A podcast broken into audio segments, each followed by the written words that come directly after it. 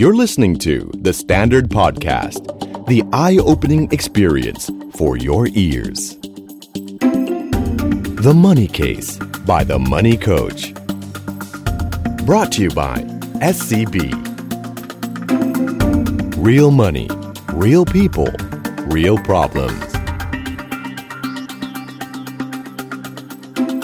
สวัสดีครับ สวัสดีคุณผู้ฟังทุกท่านนะครับ ขอต้อนรับเข้าสู่ The Money Case นะครับพอดแคสต์ที่จะพูดคุยเรื่องการเงินกันแบบสบายๆ ทุกเช้าวันจันทร์นะครับ เริ่มต้นสัปดาห์กันด้วยเรื่องของการเงินนะครับ แล้วก็จะมีพอดแคสต์อื่นๆของสแตนดาร์ดอีกเยอะเลยนะครับ ก็ฝากติดตามกันด้วยนะครับ เรียกว่าทุกๆวันก็จะมีเรื่องราวดีๆนะครับมาบอกเล่ากับคุณผู้ฟังทุกคนนะครับสำหรับในตอนนี้เป็นความภูมิใจของผมอีกตอนหนึ่งนะครับ ทุกครั้งที่พอดแคสต์ของเรานะครับมีเกสต์นั่นหมายความว่าผมจะทำงานน้อยลง มีความสุขมากนะครับ แล้วก็วันนี้แขกรับเชิญของเราก็ไม่ใช่ใครนะครับไหนๆแล้วเราใช้งานทีมงานคนไทยฉลาดการเงินมาแล้วนะครับ ก็ต้องใช้ให้ครบนะครับ มีเท่าไหร่ต้องใช้ให้ครบวันนี้มาแพ็คคู่เลยนะครับ สองคนเลยนะครับ วันนี้เราจะมาพูดคุยกันถึงเรื่องของการวางแผนการเงินกันนะครับ ซึ่งผมเชื่อว่าน่าจะเป็นคำที่หลาย ๆ คนเนี่ยได้ยินบ่อยเนาะแต่ก็ไม่รู้ว่าเอ๊ะมันคืออะไรนะคำว่าวางแผนการเงินขอบข่ายมันแค่ไหน คนเราต้องวางแผนการเงินไหมแล้วถ้าจะเริ่มเริ่มอย่างไรนะครับ วันนี้แขกรับเชิญของเรานะครับเนื่องจากรายการเราเป็นบุฟเฟ่ต์ครับแนะนำตัวเองครับท่านแรกครับเชิญครับ ครับผมครับผมเอศักดาสัพพปัญญาวงศ์นะครับก็อ่าเป็นเจ้าของเพจ A Academy นะครับแล้วก็อ่าปัจจุบันก็เป็นอ่าผู้ร่วมก่อตั้ง ครับ ทีมนักวางแผนการเงินอิสระที่ชื่อว่า Avenger Planner ด้วยครับ ครับผมเอคาเดมี่า Academy นะครับ ใครติดตามนะครับแหมเกี่ยวกับหุ้นกองทุนนะการวางแผนการเงินก็น่าจะเคยได้ยินได้รู้จักกันอยู่แล้วเนาะนะครับอีกท่านหนึ่งครับ ครับผมสิวัตรสิงหสุตกรครับ ชื่อเล่นเอนะครับ ก็อ่าฉายา Insuranger ค ครั รั บบ ผม ปัจจุบันก็เป็นอ่าบล็อกเกอร์ของ All Money นะครับฉายา Insuranger แล้วก็เป็นนักวางแผนการเงินของ Avenger Planner เนยครับ เป็นลูกน้องพี่เอ นะต้องบอกว่าเอ ดี นี่ ครับ เป็น ดี คน ครับ ที่ อย่าลืมแนะนำว่ามาจาก Avenger Planner ด้วยนะครับ ครับ ต้องบอกว่าเอเอ่อเอนี่เป็นคนที่ในสายวงการประกันรักกันทุกคน นะครับ เอ็นดู เอ็นดูมาก อยากจะรับไปสั่งสอนนะครับ ครับ เอาล่ะวันนี้มาคุยกันนะครับ ต้องบอกว่าเอ่อทีมงานของผมเนี่ยคนในฉลาดการเงินเราออกไปอาสอนเรื่องการเงินพื้นฐานกันหลาย ๆ ที่เนาะหลาย ๆ คนก็ที่มาเรียนกับเราก็สนใจเรื่องการเงิน แล้วก็อยากวางแผนการเงินเป็นกัน ทีนี้ผมเชื่อว่าพอพูดถึงคำว่าวางแผนการเงินหลายคนจะสงสัยอะว่ามันคืออะไรกันแน่นะครับ อยากให้เอเล่าภาพกว้าง ๆ สักนิดหนึ่งก่อนว่า เอ้ยคำว่าวางแผนการเงินคืออะไร เพราะว่าเชื่อว่าแต่ละคนน่าจะมีมิติของการหันมามองเรื่องเงินที่ไม่เหมือนกัน ครับ เนอะแล้วมันควรจะเริ่มจากอะไรยังไงนะครับ จริงๆก็ถ้าให้อุปมาอุปไมยนะครับ ถ้าเป็นสมัยก่อนเขาจะ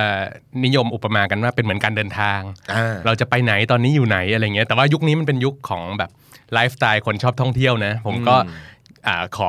เทียบเคียงเป็นการจัดทริปแล้วกันครับ อ่า อ่าสมมติเราจะจัดทริปไปไหนอย่างเงี้ย ครับ อผมคิดว่าการวางแผนการเงินเนี่ยมันมันเสมือนกับการจัดทริปไปท่องเที่ยวอ่าไกลๆสักที่หนึ่งเลย คือมันต้องมีทั้งว่าจะไปที่ไหน อ่า จุดที่จะแวะมีอะไรบ้างเนาะคือการวางแผนการเงินเนี่ยมันไม่ใช่ว่าไปจบมีความสุขกันตอนเกษียณ อ่า หัวท้ายอย่างเดียวไม่ใช่ ระหว่างทางมันมีเยอะครับ บ้านรถแต่งงานเรียนนะครับยังมีเรื่องเจ็บป่วยเรื่องอะไรอีกเยอะ จัดทริปก็เหมือนกัน เราก็ต้องมียา ถ้าไปที่ที่ต้องมียาก็ต้องมียาใช่ไหมครับ อ่า เสื้อหนาวก็ต้องมีเสื้อหนาว แต่ถ้าไปที่ที่ร้อนก็จะเอา ครับ เสื้อหนาวไปทำไมใช่ไหมครับ ใช่ใช่ อ่าดังนั้นเนี่ยมันมันจะมีปัจจัยประกอบเยอะคือต้องมองกว้าง กว้างแบบที่ว่าบางทีถ้าเราไม่เคยไปเองเนี่ยบางทีก็มองไม่หมด อืม นะครับนั่นมันทำให้ว่าการวางแผนเงินมันจึงเป็นศาสตร์ที่จะว่าง่ายก็ง่าย จะว่ายากก็ยากนะครับมันอยู่ที่ว่าขอบเขตที่เราจะไปเนี่ยมันมันแค่ไหน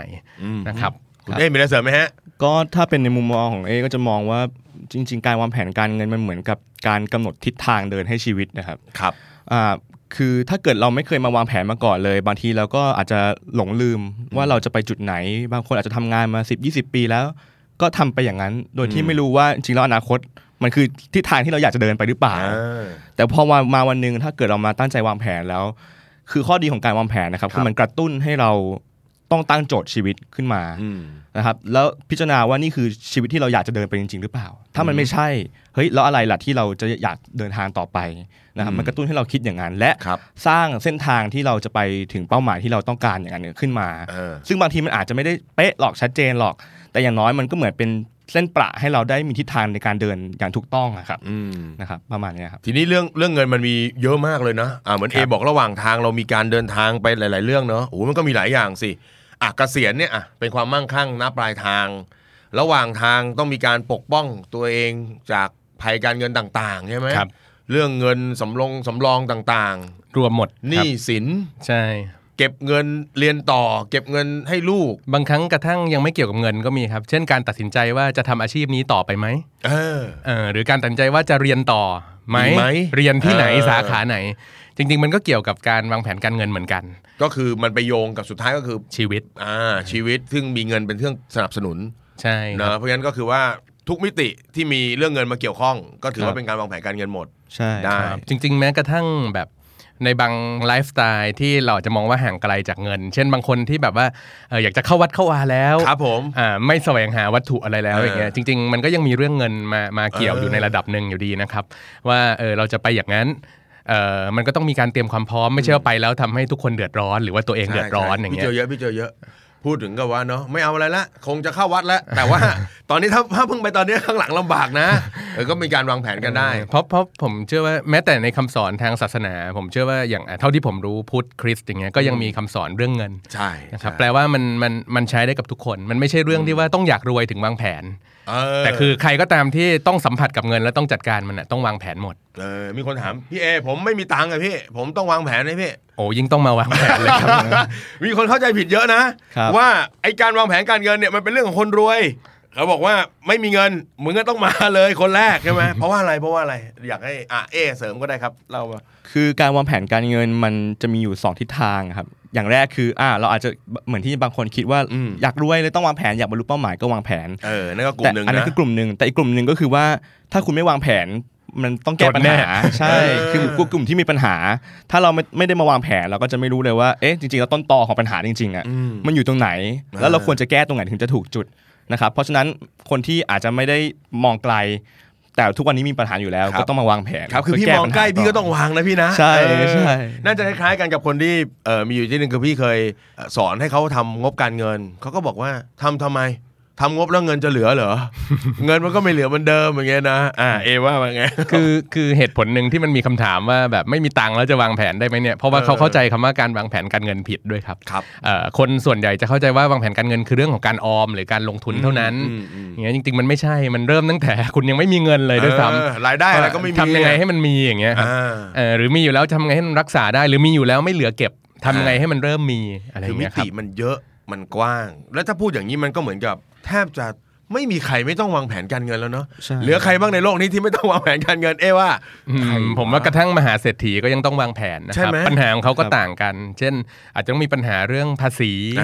เรื่อง เอะครับ ของ อย่าใช้ว่าภาษีเป็นปัญหาครับหนอมบอกไว้ อ๋ครับอโอเค ครับ ถือว่า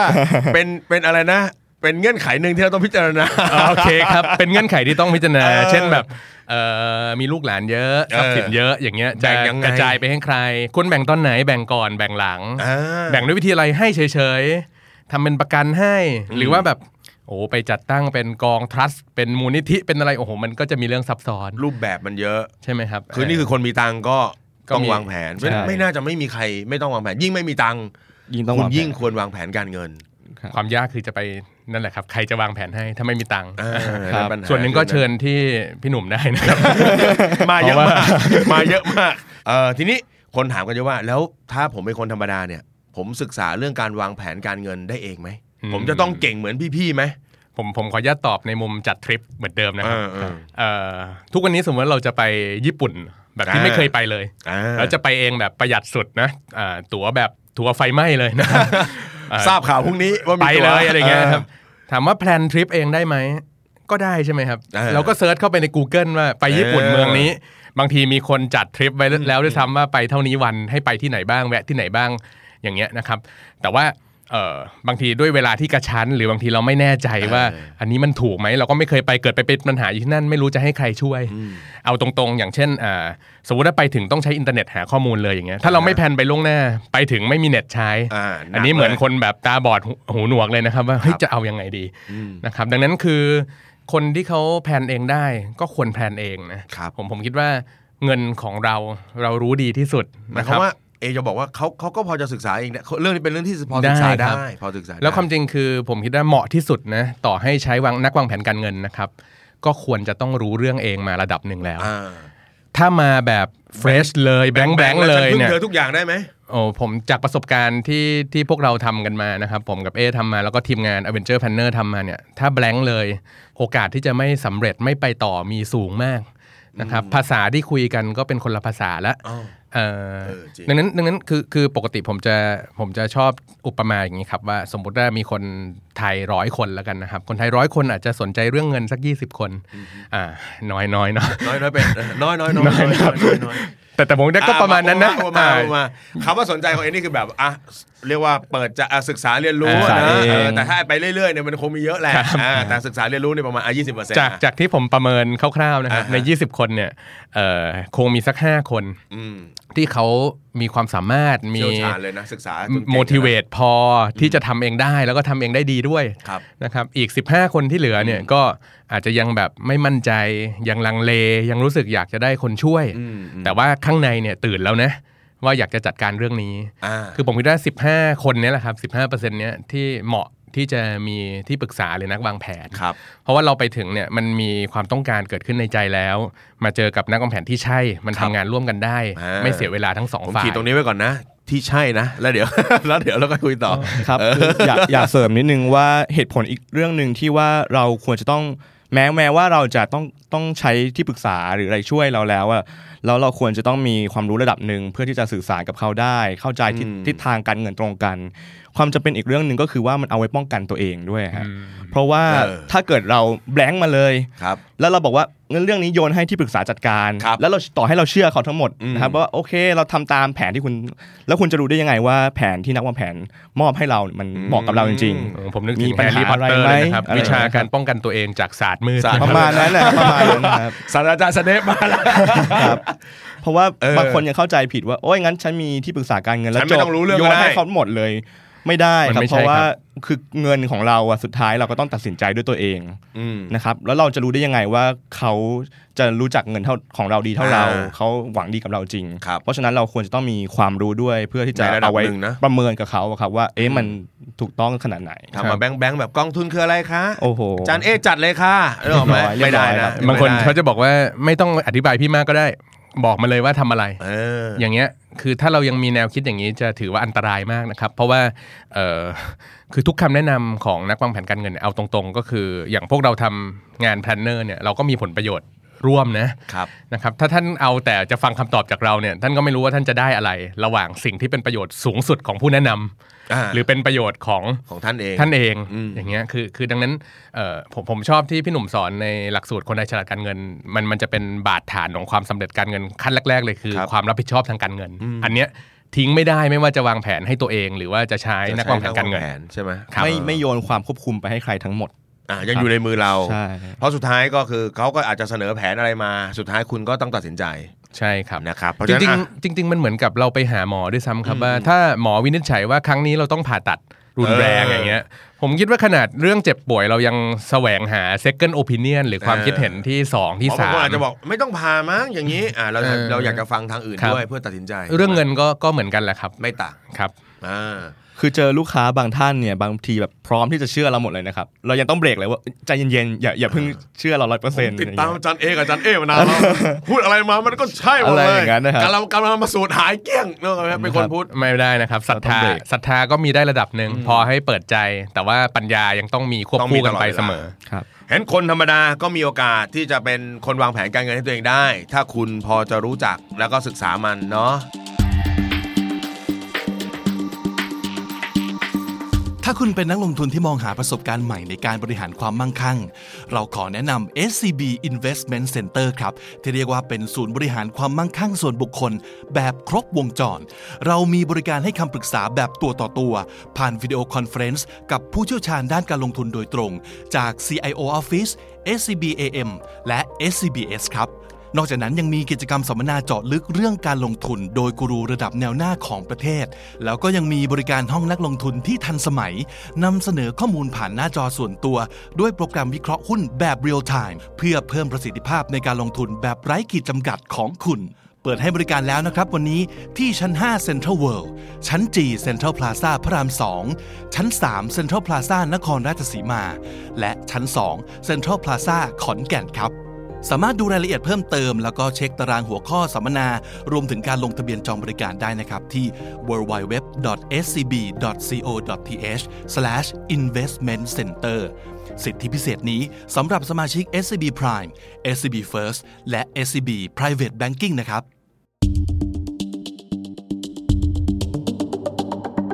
โอเค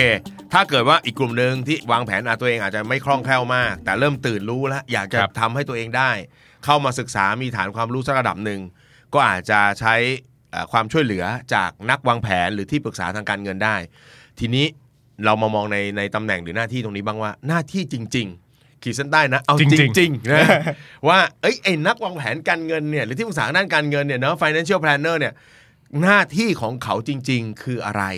นะครับ อาจจะพูดแบบคล่อมๆจรรยาบรรณเล็ก ๆ ก็ได้นะเอ ครั อบ พี่ก็อยากจะรู้อะนะเอออ่ะใครก็ได้เอหรือเอก็ได้ เอา อ่าได้ได้ คุณเอก่อนแล้วกัน ขอ ครับ งผม ให้ ให้ เกี เกี ย ย รติรติมองอ่ะได้ครับ ให้ ก็ เกียรติน้องๆนะครับ ในฐานะที่ตอนนี้ทำเป็นนักวางแผนอยู่เนาะ อ่า อย่างพี่เอเป็นโฟลเดอร์ อ่า แต่ว่าเขาเคยวางแผนมาแล้วแหละ อ่า ครับ ตอนนี้สวมหมวกนะวางแผนอยู่นะ อ่า เรา แต่ ห ว่า น้าที่จริง ๆ ของเราอะ ในหมวกของเราอ่ะหน้าที่ของเราคือ ชื่อก็บอกอยู่แล้วว่านักวางแผน อืม เพราะฉะนั้นหน้าที่ของเราคือวางแผนฮะคือการออกแบบกลยุทธ์ หรือว่าวิธีการเพื่อให้ลูกค้าเราเนี่ยหรือผู้ขอรับคำปรึกษาของเราเนี่ย อ่าฮ ไปถึงจุดหมายชีวิตที่เขาต้องการได้ อืม ไม่ได้ไม่ได้ว่าต้องผลตอบแทนสูงสุด แต่มันคือมี อ่า โอกาสบรรลุเป้าหมายมากที่สุดภายใต้ความเสี่ยงที่เขายอมรับ อ่า นะครับนั่นคือจบแล้วคือผมถือว่าหน้าที่ผมคือวางแผนจบ อืม ไม่ใช่ว่าต้องพยายามโน้มน้าว หรือพยายามบีบให้เขาแบบต้องมาจ่ายค่าบริการให้เราหรือซื้อผลิตภัณฑ์ทางการเงินกับเรา อืมอืมอืม ถ้าเกิดเขายอมทำเขาเห็นด้วยเห็นดีเห็นงามกับแผน กับแผนนะ แล้วเขาทำกับเรา นั่นถือว่าผมถือว่าเป็น plus เป็น อืม ผลประโยชน์เสริมละ เหมือนกับ ครับ เราเป็นคนอ่ะช่วยออกแบบออกแบบทริปให้ ครับ ครับ โดย แต่เขา ก็ ต้องเป็นคนเดินทางเองนะ อ่าแล้วเราก็ต้องสื่อสารกับเขาถูกไหม ใช่ ว่า ครับ พี่อยากจะได้ทิปแบบไหนทิปอะไรยังไง พี่คิดอะไรไว้ในใจยังไง แล้วเราก็ช่วยออกแบบ ครับ ใช่ครับ แต่ว่าแผนที่ออกมาเนี่ยไม่ใช่ว่ามันมาจากความเห็นของเราทั้งหมดเลย อืม ว่าเราเก็บข้อมูลเข้ามาแล้วเราออกแบบเองคิดเองเออเองว่าเนี่ยเหมาะกับพี่ที่สุด คือระหว่างทางเราต้องสื่อสารกับเขาตลอดตลอดเวลาว่าเอ้ยตรงนี้ถ้าผมแนะนำประมาณนี้โอเคไหมหรืออยากให้ปรับเปลี่ยนอะไร จนกว่า อ่า เราจะได้แผนที่มันเหมาะกับเขาจริง ๆ ดังนั้นการวางแผนการเงินไม่ใช่มาจากทิศทางของนักวางแผนอยู่คนเดียว เราต้องทำงานร่วมกันนะครับกับทางผู้ขอรับคำปรึกษา ข้อมูล ด้วย ทางนั้นต้องมาครบ ใช่ ข้อมูลผู้ขอรับคำปรึกษาต้องมาครบ เราก็ค่อยๆเรียกว่านำเสนอแล้วก็ปรับตกแต่งไอเดียกันจน ต้องคุยกันสื่อสารกันตลอ ใช่ ด ไหม เวลานะครับไม่ใช่ว่ามาจากเราทางเดียว ไม่ใช่แบบฟันธงสิมาเลยมาปุ๊บเอาแผนนี้ไป ไม่มีสำเร็จรูป ไม่ ไม่มีแผนที่ใช้กับทุกคน เออ เพราะว่าแล้วก็ไม่มีแผนที่โง่นะครับ คือ เออเออเออ ผมเชื่อว่าคนที่ศึกษาเรื่องเงินมาใหม่ๆเนาะจะคิดว่ามันมีเรื่องของค่าเสียโอกาส ครับ ทำไมเงินมันอยู่ตรงนั้นทำไมไม่เอามาลงทุนให้มันได้มากกว่านั้น เออเออ แต่ในมุมของการวางแผนการเงินเนี่ยบางครั้งมันก็เป็นเรื่องของความสบายใจ หรือเป็นเรื่องของเขาเรียกว่า personal preference ความต้องการส่วนตัว อืม บางคนไม่อยากจะเสี่ยงอ่ะเงินอยู่ได้เป็น 20 ปี แต่เขา ครับ อยากจะได้ความปลอดภัยถามว่าลงทุนแค่ตราสารหนี้หรือว่าเงินฝากธนาคารได้ไหม อ่า จริง ๆ ก็ยังได้นะครับ ถ้าเป็นในแง่ของความต้องการ ดังนั้นแผนการเงินเนี่ยมันไม่มีการตั้งธงไว้ก่อนว่า เงินนั้นไม่ได้เลยนะเนี่ยมันเป็นเงินที่เสียโอกาสนะพี่พี่โดนเงินเฟ้อกินเท่าไหร่ เออ อย่างเงี้ยมันมันไม่ใช่ไม่ใช่อย่างนี้เสมอไป ครับ อันนี้อันนี้เป็นข้อเตือนใจที่อยากบอกถึงเหมือนน้องๆ ที่สนใจจะมาทำอาชีพนี้ในอนาคตด้วยนะครับว่าเออมันไม่ใช่งานที่เป็นวันเวนะ เรา เ บอกว่า ไม่ใช่งาน เรา ฟันธง ครับผมแล้วก็ผมเสริมนิดนึงที่เอ้พูดว่ามันไม่มีเรื่องของการโน้มน้าวเนี่ยเอ่อให้ทำถ้าดั้งเดิมเนี่ยขอถ้าเป็นผู้ให้บริการทางการเงินนะครับอ่าจะเรียกว่า financial professional ก็ได้เนอะเป็นการพูดรวมๆนะครับอ่าจริงๆ ไส้ในสุดท้ายทุกคนก็ต้องขายสินค้าและบริการอย่างใดอย่างหนึ่งอ่าถ้าบลบลจแบงก์ อ่า ประกันก็ก็ขายอย่างใดอย่างหนึ่งใช่ไหมครับเอ่อดั้งเดิมเนี่ยมันเป็นเรื่องของการอ่า ขายให้ได้ ถ้าเป็นสมัยดั้งเดิมเลยนะครับ การเงินแบบเดิม ทำยังไงก็ได้ ๆ เราก็จะมีเทค นิค นิคการฝึกฝน การฝึกปรือกันว่าอ่ามันต้องมีเทคนิคการปิดการขาย มันต้องมีเทคนิคของการโน้มน้าว ครับ การตอบข้อโต้แย้ง การจูงใจ มีบทพูดมีเซลล์สคริปต์ต่างๆ มากมายนะครับถามว่านั่นก็เป็นสำหรับสำหรับผมคือนั่นคือการเงินในโลกเก่า ครับ เอ่อเป็นโลกของผมยังคิดว่าเขายังใช้ mindset จากนักขายสายอื่น อ่า ๆอ่ามาใช้กับผลิตภัณฑ์ทางการเงิน อ่าเอาแนวคิดวิธีการมานะ นะครับเพียงแต่ว่ายุคปัจจุบันเนี่ยมันเป็นยุคของคนตื่นรู้มากขึ้น มีความรู้มากขึ้น มีความต้องการเฉพาะตัวมากขึ้น เออ เอ่อแผนการเงินที่ดีเนี่ยมันคือการปิดการขายที่ดีไปในตัวอยู่แล้ว หมายความว่าถ้าแผนนั้นสสมมุตินะครับว่า อ่ะผมจัดทริปให้คนไปเที่ยวแล้วปรากฏว่าโอ้ทริปนี้มันดีมากมันน่าตื่นเต้นแล้วบัตเจ็ตมันก็อยู่ในงบอย่างเงี้ย เออ สุดท้ายผมเสนอแผนแค่นั้น มันก็ เสร็จปุ๊จบบเลย ดีไม่ดีคนที่มาปรึกษาหรือลูกค้าเองเนี่ยอาจจะบอกว่าเฮ้ยทำให้เลยดิเท่าไหร่ ออมันจบเลย คือคือถ้าแผนดีเนี่ยคนที่จะตัดสินใจว่าทำเลยทำทำซื้อเนี่ยมันควรจะต้องเป็นคนที่รับฟังแผนนั้น ครับ เออมันมันมุกประเภทที่ว่าแบบต้องมา บิ้วกันไซโคกันด้วยจิตวิทยาเนี่ยมันผมว่ามันมันจะค่อยๆหายไปเรื่อย อ่า ครับเป็นการเงินยุคใหม่ ยุคของคนที่มีปัญญาแล้ว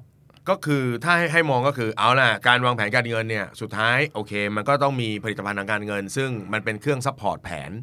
เนาะ ครับ คือการที่เราจะไปถึงเป้าหมายได้มันมันเลี่ยงไม่ได้อยู่แล้ว ที่จะต้องมีผลิตภัณฑ์ทาง เค การ รื่อง เงิน มือ มาช่วย ใช่ เครื่องมือทางการเงินมาช่วย แต่ว่ามันต่างกันระหว่างนักวางแผนการเงิน กับผู้ขายผลิตภัณฑ์ทางการเงิน ถูกไหมครับเพราะฉะนั้นถ้าฝั่งนั้นเนี่ยโอ้โห ทุกวันนี้เข้าแบงก์ยังลำบากเลยนึกออกไหม ส่งสมุดให้มันมันไม่คืนนะนึ ก็ ออไหม ก็ที่เราที่เรา พี่ค่ามีคุ้มครองความเสี่ยงตัวเองยังคุ้มครองหมดแล้วพอปล่อยอะไรเงี้ย ที่ที่เราเจอกันเนี่ยคือบางทีเราเขียนแผนให้ implement บางอย่าง คือลูกค้าต้องไปทำเองเนี่ย อืม ปรากฏว่าไปถึงก็โดน intercept คือ โดนสกัดที่จุดขาย เออ ว่าแบบเฮ้ยจะทำอย่างนั้นทำไมพี่มีอย่างนี้นะ ดีกว่าอย่างนั้นอย่างนี้อย่างเงี้ยซึ่งบางทีมันก็เป็นรูปแบบของคำแนะนำที่เกิดขึ้นนะจุดตรงนั้น โดยที่ไม่เห็นข้อมูล ไม่เห็นความต้องการ เออนี่มันอันตรายนะ แล้วบางครั้งตัวลูกค้าเองเนี่ยไม่ได้มีจะบอกว่าไม่ได้มีฐานความรู้หรือไม่ได้มีความเข้าใจที่แน่นอยู่ก่อนบางทีก็ก็คล้อยตามก็มีนะครับ กลับมาถึงอ่ะให้ไปซื้ออย่างหนึ่งได้มาอีกอย่างหนึ่งกลายเป็นว่าแผนแบบแก้ยากเลยนะครับ แล้วก็ผมผมเสริมอีกเรื่องก็คือ การวางแผนการเงินจริงๆเนี่ยมันไม่ได้มีแค่เรื่องของการซื้อผลิตภัณฑ์นะครับ บางครั้งมันก็เป็นเรื่องของการปรับเปลี่ยนวิถีชีวิต เออ บางครั้งมันก็เป็นเรื่องของการปรับเปลี่ยนระบบความคิดทางการเงิน กระทั่งการชวนให้เขาแบบใส่ใจชีวิตมากขึ้น ดูแลสุขภาพมากขึ้นเอ่อหรือบางครั้งแผนภาษีบางอย่างก็ไม่ต้องซื้อผลิตภัณฑ์นะอาจจะเป็นเรื่องของการปรับเปลี่ยนวิธีการยื่นภาษี หรือเงินภาษีที่เคยถูกหักรายเดือนเนี่ยเราเปลี่ยนมีวิธีกรอก มีวิธีแสดงล่วงหน้าไหมว่าทำยังไงไม่ต้องไม่ต้องหักรายเดือน จะได้เอารายเดือนไปออม แล้วก็ตอนสิ้นปีก็ค่อยไป เออ เน็ตกันทีเดียวว่าเสียไม่เสีย เรียกว่าเทคนิควิธีการเนาะ ครับ รูปแบบการปรับเปลี่ยนบางทีอาจจะไปถึงเรื่องการปรับเปลี่ยนวิธีการหารายได้ด้วยไหม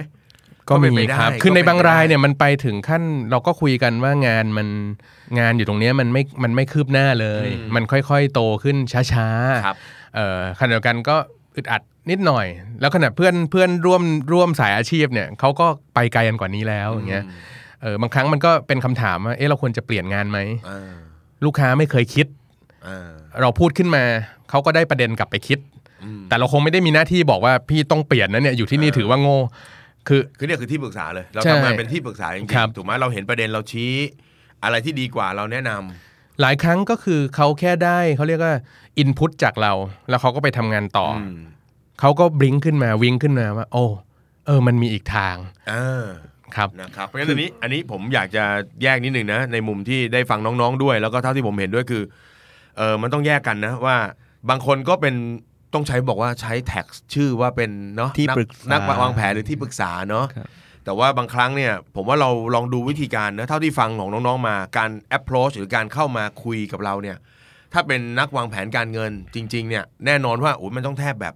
มาคุยเก็บข้อมูลดูรายละเอียดของเรา รู้ความตั้งใจ รู้เป้าหมายของเรา มันเป็นงานที่เสียเวลานะใช้เวลาต้องใช้เอ่อไม่ใช่เสียเวลาใช้เวลาด้วยกันเยอะมากนะ เยอะครับ กับอ่ะอันนี้ผมอยากจะแยกก่อนกับผู้ขายผลิตภัณฑ์ทางด้านการเงิน พวกนั้นเขาอาจจะไม่ต้องมีเวลากับคุณมากก็ได้ ถูกไหมแทบจะบางทีบางคนมีธงมาเลยว่า พี่ตัวนี้ไหมสิบห้าทับเจ็ดยี่สิบสี่ทับแปดอะไรก็ว่ากันไปนะ เอออันนี้เอ้ยขอโทษนะครับ ถ้าผลิตภัณฑ์ไปตรงกับใคร เห็นก็ผิดกัน เพราะว่าถ้าคนนั้นอย่างนั้นเนี่ยคือเขาก็เขาก็เหมือนขายของอะซึ่งบางทีเรียกว่าอะไรอะ ถ้าเทียบกับงานตรงนั้นก็คืองานขาย แต่ตรงเนี้ยคือเบสออนการให้คำแนะนำก่อนเนอะซึ่งตรงเนี้ยเขาจะพยายามเข้าใจตัวเราก่อน ก่อนที่จะนำเสนอ ใช่ นะ คือ แต่นั่นเหมือนมีธงมาขายว่าเอ้ยอันนี้คืออันนั่นตัวนี้ ผมว่าสิ่งที่สังเกตได้ง่ายเลย คือมันจะมีพาร์ทของการถามและรับฟัง มากกว่าการที่จะคอยตั้งธงว่าจะคอยบอก เออไอ้ยนี่พี่พี่พูดแบบแล้วพอจะเห็นอย่างนี้ได้ไหมว่า เท่าที่พี่ลองลองเปรียบเทียบนะ รู้สึกว่านักการเอ่อคนแนะนำผลิตภัณฑ์แล้วกันนะเรียกคนแนะนำผลิตภัณฑ์กับนักวางแผนการเงินเนี่ยมันรู้สึกเหมือนทำงานอันนั้นต่างกันนิดหนึ่งฝั่งนั้นพูดเยอะนักวางแผนการเงินดูเหมือนฟังเยอะ ครับ แต่ก็แล้วแต่สไตล์ด้วยนะครับ อืมอืม เอ่อถ้าเราไปเจอลูกค้าบางรายที่เขาแบบเป็นคนพูดน้อย โอ้ยคุณน้อยอะไรอย่างน้อยกว่ากูเอง เราก็จำเป็นที่จะต้องแบบ จะบอกว่า ตั้งคำถาม reach reach out ไปหาเขาให้ได้ เออ ว่าทำยังไงที่เราจะได้รับข้อมูลจากเขา บางคนคือเขายังไม่เปิดใจ เขายังไม่พร้อมหรือเขายังไม่รู้ว่าเขาต้องพูดอะไร เออ รูปแบบคำถามมันก็ต้องเปลี่ยน เออ จะเป็นปลายเปิดมากไม่ได้ ครับ ก็ต้องปิด พอปิดปุ๊บมันก็ต้องถามหลายคำถามอย่างเงี้ยครับ เพราะว่าเรื่องการเงินบางเรื่องมันมีเรื่องที่เป็นส่วนตัวอยู่บ้างเนาะ ใช่ครับ เว้นถ้าเขายังไม่เปิดใจสุดๆก็จะเล่าไม่หมด บางครั้งเราฟังเนี่ยเราฟังหลาย ๆเคสเราก็ยังพอรู้เลยครับว่าเนี่ยมีการอมอะไรบางอย่างไว้ เออ ไม่หมด ซึ่งในความเป็นจริงมันไม่ดีสิถูกไหมเพราะว่าถ้าถ้าเราไม่รู้เงื่อนไขบางอย่า ครั ง บ ถูกไหม ผมผมเลยบอกว่าย้อนกลับไปว่าถ้าวางแผนได้เองอ่ะดีที่สุดแล้ว อันนั้นคือ เพราะว่าเราไม่ต้องไป น ไม่ต้องไป ไม่ต้ ป อง ก บอก ปิดอะไร ความลับ จากใครอะไรอย่าง ดับห เงี้ นึ่งยครับ แพ้แล้วฉันมีบ้านที่สองสามแต่ฉันบอกไม่ได้บอกให้นักการวางแผนการเงินดูงบทำไมเงินพี่หายไป อันนี้เป็นเรื่องอ๋อมันเป็นเป็นเรื่องเหมือนกันเนอะที่เป็นส่วนตัวจริง ครับ ๆะ มันมีพาร์ทของงานด้านอาร์ตเยอะเหมือนกันครับ ด้านการสื่อสารด้านจิตจิตวิทยากับคน อ่าทีนี้พอพูดในอ่านเราเห็นภาพแล้วนะว่าหน้าที่ของคนที่มาวางแผนการเงินคืออะไรเพราะฉะนั้นอยากให้คนที่ไปขอคำแนะนำเนี่ยเข้าใจนะว่าเขาทำหน้าที่บนบนความรู้นะแล้วทั้งทั้งความรู้ทางด้านการเงินของเขา ทั้งความรู้จักในตัวคุณนะครับ เข้าใจเป้าหมายคุณแล้วก็ช่วยออกแบบแผนให้คุณ เออผมผมขออนุญาตเสริมนิดนึงได้ไหมครับว่าสิ่งหนึ่งที่เราไม่ควรจะคาดหวัง ก็คือหวังว่าเขาจะเป็นคนที่แบบชี้ทางที่ถูกให้เราได้ อืม ทั้งหมด เพราะว่าขึ้นชื่อว่าการวางแผนเนี่ยถ้าถ้าท่านใดทำงานอยู่บริษัท หรือทำธุรกิจตัวเองก็ตามเนี่ยสิ้นปีเราก็มีการวางแผนใช่ไหมครับแผนปีแผน 3 ปีแผน อ่า 5ปปีระจำปีหน้า ถ้าถ้าสังเกตนะครับแผนส่วนใหญ่ที่วางเวลามาทำจริง มัน ต ไม่ รง เคยเป็ ตามนั้นไหม จ ค ริ รับ งะเออมันไม่เคยเป็นจริง คือการวางแผนเนี่ยมันมีทางผิดรออยู่ข้างหน้าเสมอ เออ แต่ถ้าผิดปุ๊บผิดแบบมีแผน เออ กับผิดแบบมั่วๆไป เอออ อย่างเงี้ยมันมันต่างกันนะผิดแบบมีแผนเรา มี มี แนว ภูมิคุ้มกัน ทาง เรามีวิธีในการปรับแก้แล้วปีหน้าเราก็ทำใหม่ทำไงครับ ก็วางแผนกันใหม่ อ่า เบสบนสิ่งที่เกิดขึ้นจริงในปีนี้ คือคืองานวางแผนเนี่ยถ้าถูกมันต้องเป็นอย่างนี้ครับ ครับ พยายามคิดให้ดี ผิดปรับแก้แล้วก็ทำใหม่ ผิดอีกปรับแก้ ปรับแก้ปรับแก้ไปเรื่อยๆแต่ถ้าเจอใครที่บอกว่าชี้ทางได้เลยว่าอ่ะสมมติ ฟันธง ว่าเรื่อไปงเลย ลงทุนเนี่ยตอนเนี้ยปีนี้หุ้นตอนนี้กำลังตกเนี่ย พี่ไม่ต้องห่วงปีนี้ขึ้นแน่นอน อ่า ถ้าเจออย่างนี้เมื่อไหร่เนี่ยผมว่านี่ไม่ใช่ละคือเท่ากับว่าเขากำลังเปลี่ยนบทบาทตัวเองจากนักวางแผนไปเป็นแบบหมอดูแล้ว ครับผม ลูกแก้วพยากรณ์ ไปเป็นแบบผู้ เป็นแบบคนที่ล่วงรู้อนาคตนะครับ เออ เออแล้ว มันไม่มี คนก็ดัน ทาง ชอบซะด้วยนะ ชอบ อย่างเงี้ย ช เพราะว่าคน มัถูก ชอบ ถูก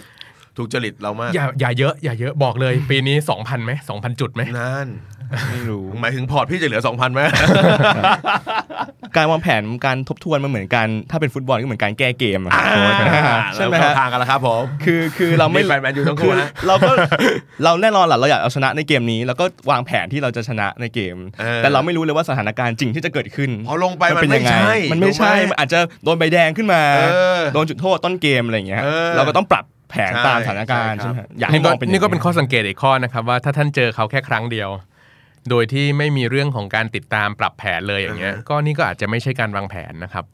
เออเพราะอย่างถ้าเป็นสไตล์ Avenger Planner เนี่ยของเราคอมมิ t เมนต์ก็คือเจอกันอย่างน้อยปีละครั้ง อาจจะดูห่างนะครับ แต่ว่าแผนจริงๆเนี่ยเขาได้เป็นดีเทลให้ไปทำแล้ว มันไม่ใช่แผนที่จะเป็นซื้อขายรายวัน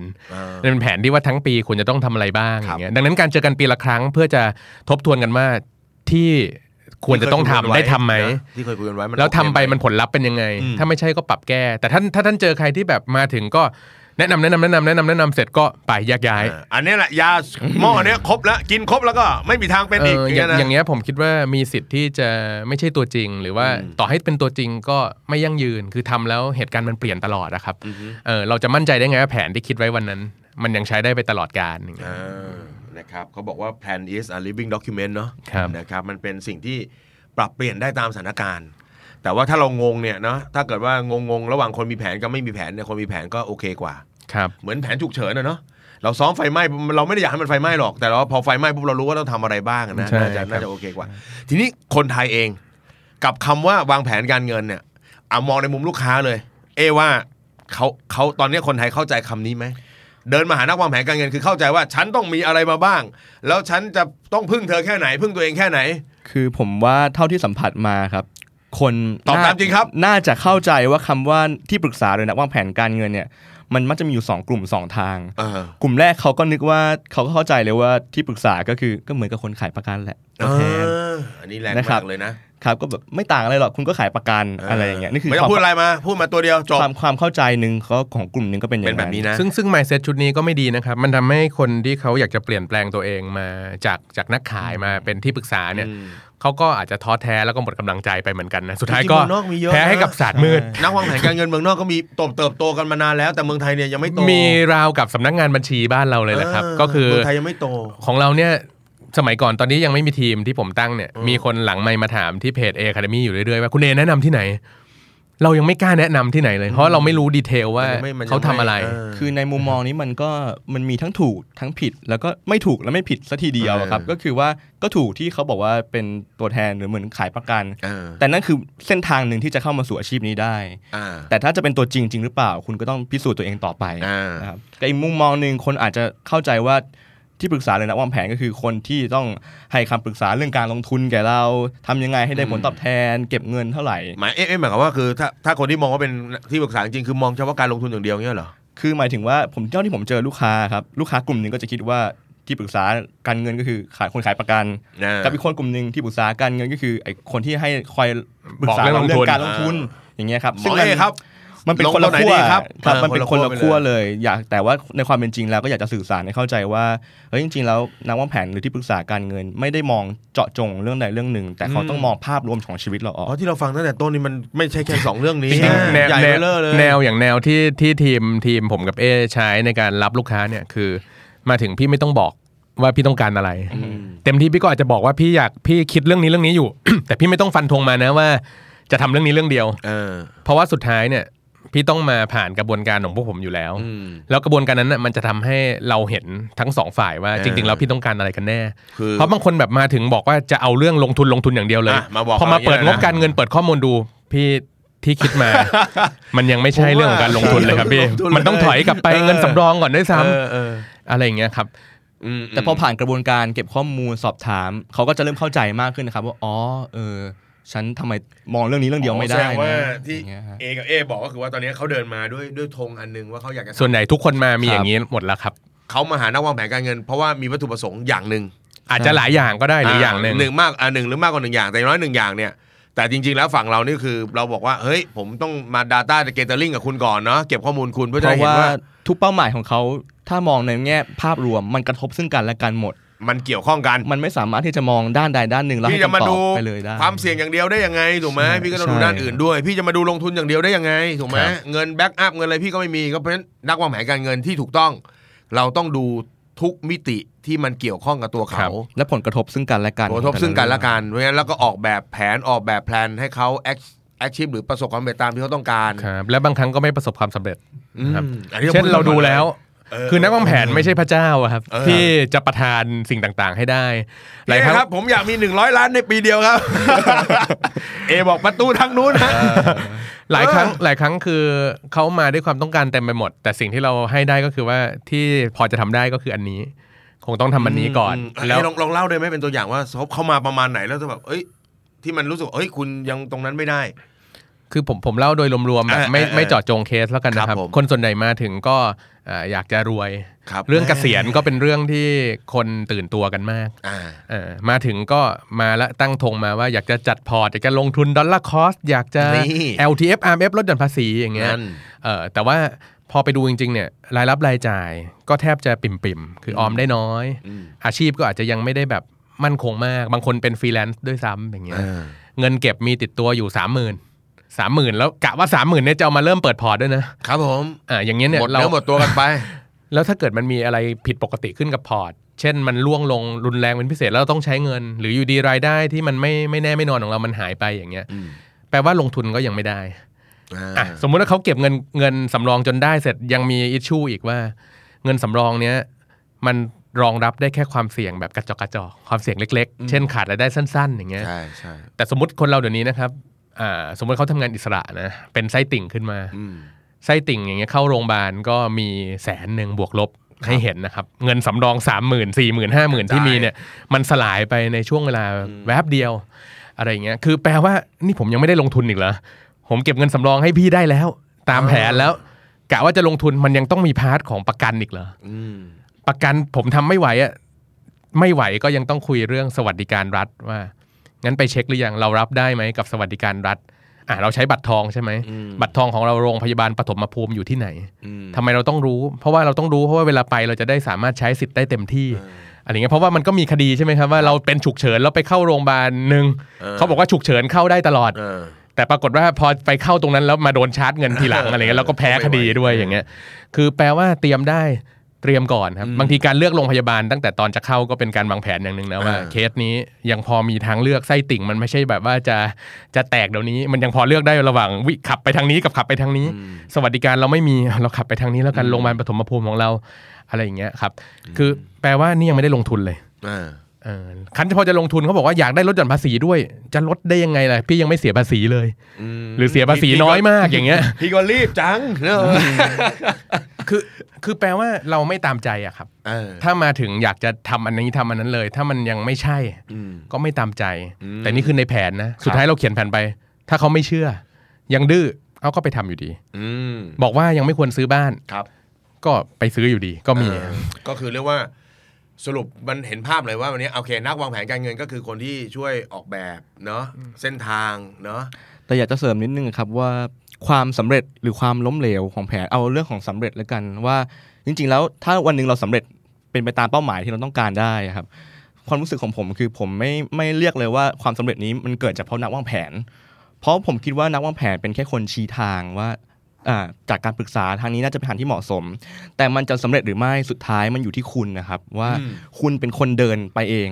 ถ้ามันสำเร็จผมผมให้เครดิตกับลูกค้าเต็มๆว่านี่นั่นคือสิ่งที่คุณตัดสินใจ เออ นะครับแล้วก็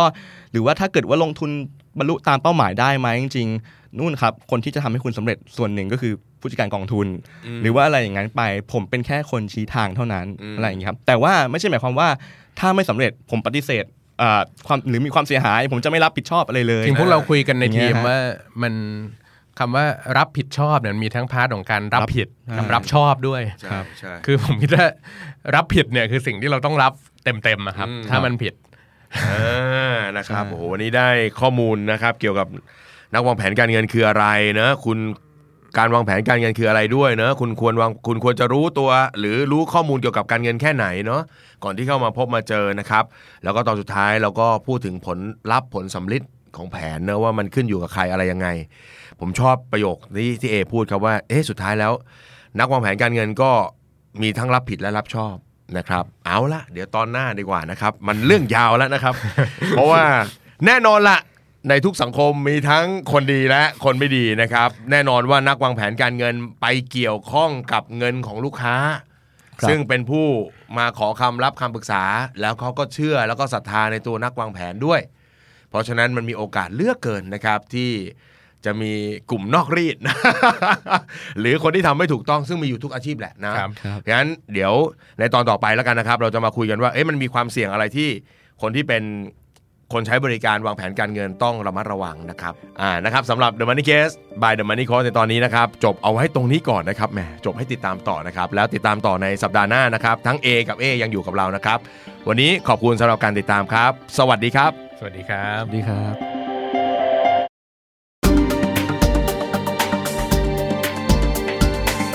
Binge listen to all our shows and episodes at thestandard.co slash podcast. The Standard Podcast. Eye opening for your ears.